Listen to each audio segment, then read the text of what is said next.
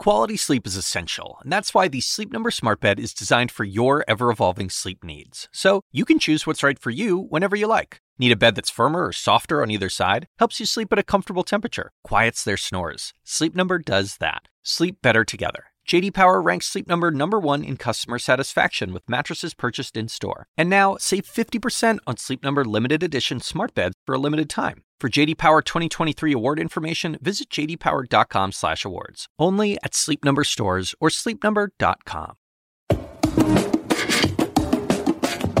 Hey everyone, I'm David Chalian, the CNN political director, and this is the Daily DC. Thanks so much for listening. Today on the podcast, Pompeo in the spotlight.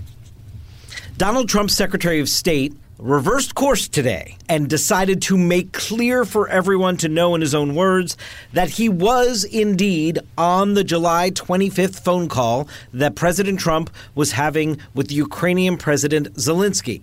This is the phone call at the heart of the impeachment inquiry going on uh, in the House of Representatives because Donald Trump was asking the Ukrainian president to investigate his potential political rival in the 2020 election, Joe Biden, and his family, his son Hunter.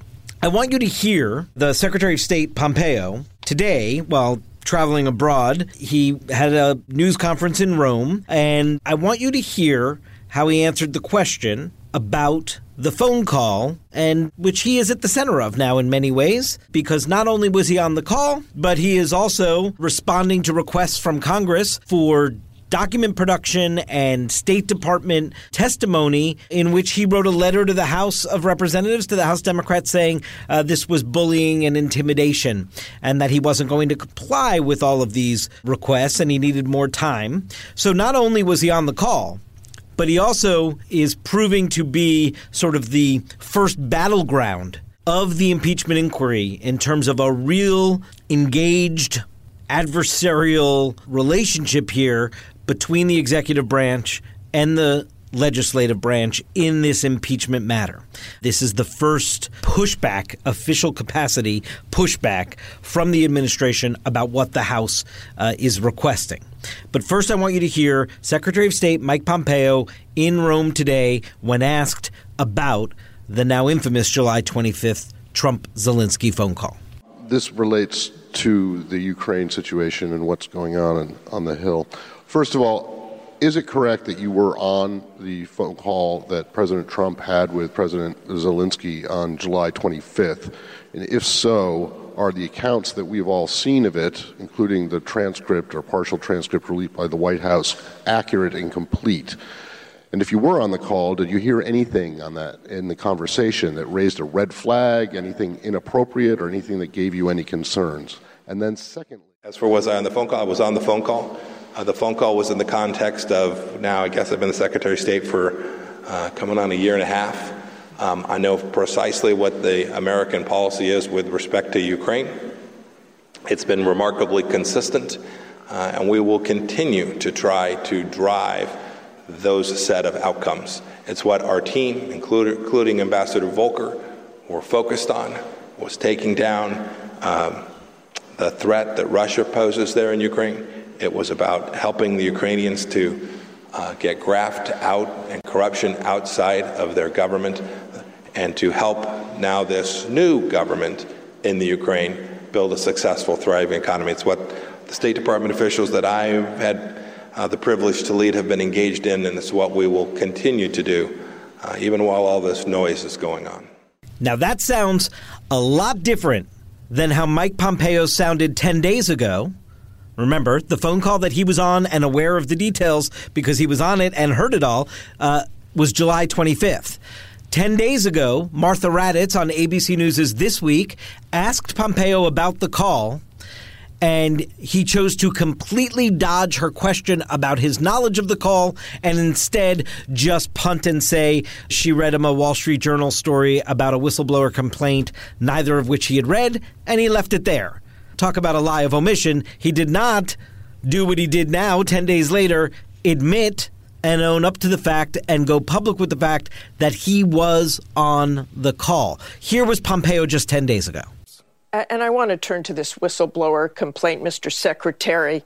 The complaint involving the president and a phone call with a foreign leader to the director of National Intelligence Inspector General. That's where the complaint was lodged by the whistleblower. The Wall Street Journal is reporting that President Trump pressed the president of Ukraine eight times to work with Rudy Giuliani to investigate Joe Biden's son. What do you know about those conversations? So you just gave me a report about a IC whistleblower campaign, none of which I've seen. Um, I can tell you about this administration's policy. But Martha, you say you know nothing about that... this, but let me let me let me ask you this question: The Ukrainian presidential readout of the converse, conversation said they discussed quote investigation of corruption cases which inhibited the interaction between Ukraine and the USA. The president tweeted Saturday it was a perfectly fine and respectful conversation. Do you think it's quote perfectly fine to ask a foreign leader to investigate a political opponent? I think I saw a statement from the Ukrainian foreign minister yesterday said there was no pressure applied uh, in the course of the conversation. And there's one more reason why Mike Pompeo and his State Department is at the very center of today's impeachment inquiry developments. And that is because somebody who operates independently from Pompeo at the State Department, the Inspector General there, is due up on Capitol Hill today, I think at the 3 o'clock p.m. Eastern Hour, to brief several committees. And as you know, most of Congress is out on recess. This will be mostly to staff. Behind closed doors, I just want you to hear the language in the State Department IG's request for this briefing. Steve Linick is the State Department IG. He asked for an urgent briefing and he made it clear that this was related to the Ukraine matter. He, according to the letter sent to the Hill yesterday, wants to, quote, provide staff with copies of documents related to the State Department and Ukraine. This is an urgent briefing. Now, one congressional aide described this IG request as, quote, highly unusual and cryptically worded. Now, we have no idea. This is the big mystery of the day. We have no idea what it is the State Department Inspector General wants to tell Congress. What was urgent and related to the State Department in Ukraine that he felt the need that these congressional committees needed to know urgently and see these documents.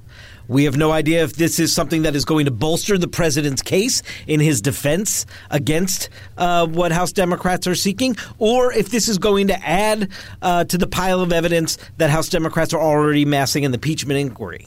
What we do know is that he's going up there to brief. So we will hopefully learn after the fact, since it will happen behind closed doors, but we will hopefully learn the crux of what the inspector general needed to go up there so urgently and inform the committee. So Mike Pompeo and his State Department is at the very core of this. We are going to hear tomorrow from Kurt Volker, the former special envoy to Ukraine who resigned last week. Did he resign from pressure to do so?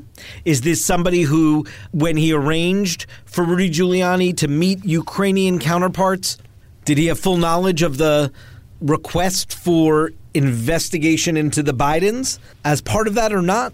This is going to be uh, a key witness to understand sort of the Giuliani connection to all of this, since he seems to be the intermediary that, that was able to connect Giuliani to the Ukrainians and just what Volker knew, how much he understood what Donald Trump was interested in, which he made abundantly clear in that July 25th phone call, which, by the way, did not match a, nat- a, national security administration posture about Ukraine the way that Mike Pompeo described it in Rome today.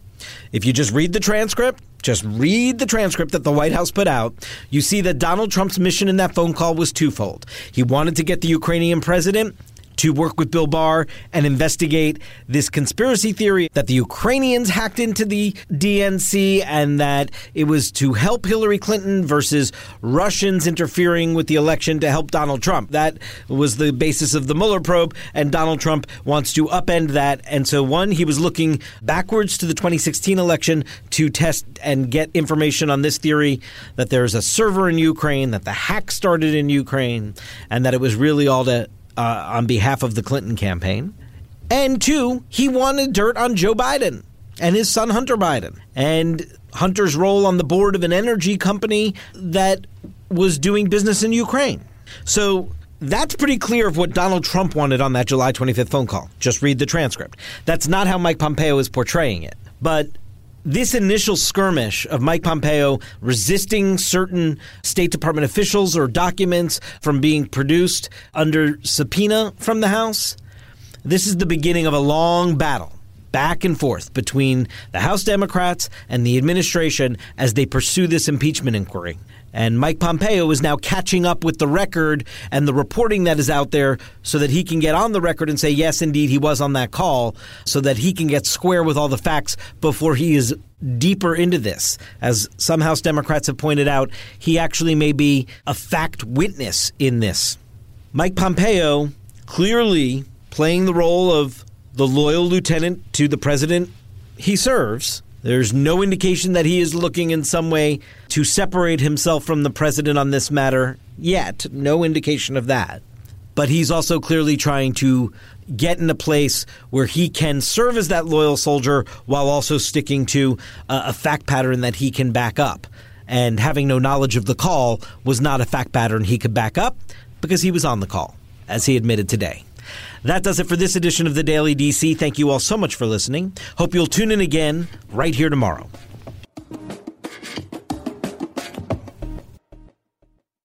When you work, you work next level. When you play, you play next level. And when it's time to sleep, Sleep Number smart beds are designed to embrace your uniqueness, providing you with high-quality sleep every night. Sleep next level. JD Power ranks Sleep Number number 1 in customer satisfaction with mattresses purchased in-store. And now, the Queen Sleep Number C4 smart bed is only $1,599. Save $300 for a limited time, only at Sleep Number stores or sleepnumber.com. Prices higher in Alaska and Hawaii. Quality sleep is essential, and that's why the Sleep Number smart bed is designed for your ever-evolving sleep needs. So, you can choose what's right for you whenever you like. Need a bed that's firmer or softer on either side? Helps you sleep at a comfortable temperature, quiets their snores. Sleep Number does that. Sleep better together. JD Power ranks Sleep Number number 1 in customer satisfaction with mattresses purchased in-store. And now, save 50% on Sleep Number limited edition smart beds for a limited time. For JD Power 2023 award information, visit jdpower.com/awards. Only at Sleep Number stores or sleepnumber.com.